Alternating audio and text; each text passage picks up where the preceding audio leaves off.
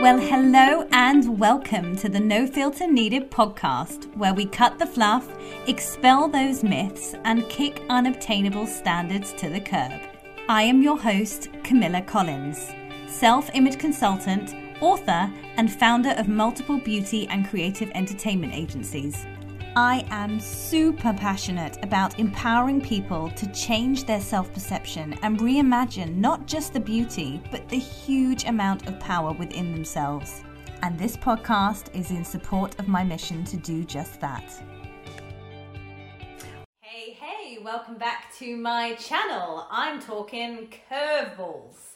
I'm sure you've had a few thrown at you. I certainly have there are many things that are outside of our control, and these things all pose a threat to throw us off course at some point. And you can do all the planning in the world, but there will be unwelcomed events or circumstances that will happen despite your best efforts to avoid them. And if your mind hasn't been conditioned to deal with unforeseen circumstances, then they have the potential to send everything you're working hard at and you into chaos. When life throws you a curveball, you've really only got two options. One, you can fall into this victim state, you can blame everyone and everything around you, viewing it as all your carefully laid out plans just gone to pots, and then spinning out by projecting fear and uncertainty into every option of dealing with it. So much so that it will either paralyze you to do nothing or instead rush you into an unhelpful response with your actions. Or the second option is accept what is and rise to the challenge.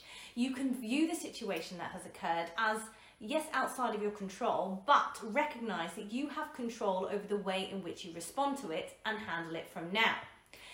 And so you can see it as an opportunity to learn, to grow, to find something better that you may not have had the opportunity of finding had this curveball not been thrown at you. It all starts within the mind. Your responses and actions to any given situation will be dictated by your frame of mind and your confidence within yourself and your abilities and your perceptions of the event or circumstance. So, the key here is to work on your perception. You want to be training your mind to locate the order amongst the chaos, to find the positive within the negative experience, and to, to seek the wisdom from any given circumstance. This is called reframing, and it's something you'll want to master. Don't wait until something has gone wrong because by then it's too late. Your survival instincts will kick in and they'll override your ability to think clearly and rationally, and you'll default to the negative, such as our negativity bias as human beings. Instead, what you want to do is be building your ability to think creatively and to program yourself to find solutions whenever you see a problem. So, how do you do this? By challenging your perception of things on the regular, daily, in fact.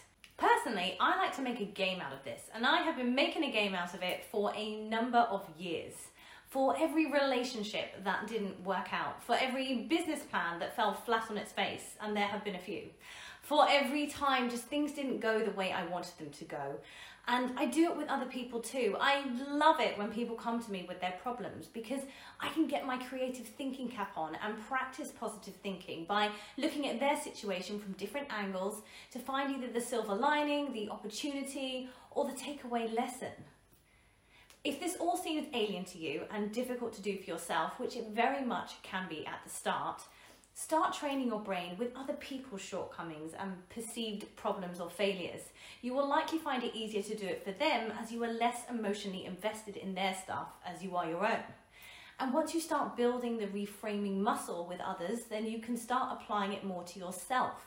It is repetition and consistency that leads to sustainable change. So if you thought you were going to get a hack or a shortcut in this video, then I'm sorry to disappoint you. Although, if you want to learn how to deal with disappointment, uh, then please do check out my previous video on that topic. But reframing takes time and practice, so have the patience with it, build it as a habit, and add it into your mental toolkit to call upon whenever you need it. I'd love to know what curveballs you've been thrown recently. Drop it in the comments below along with your silver lining, opportunity, or takeaway lesson that has come from it. Sharing can be a great way to help others creatively think how to overcome their curveballs too. I'll see you very soon. Until then, keep shining, keep smiling.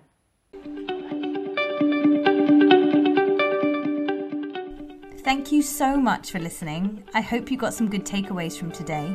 And if so, then please do leave a review. Make sure you subscribe so you don't miss an episode, and you can find further insights and tools over at camillacollins.com.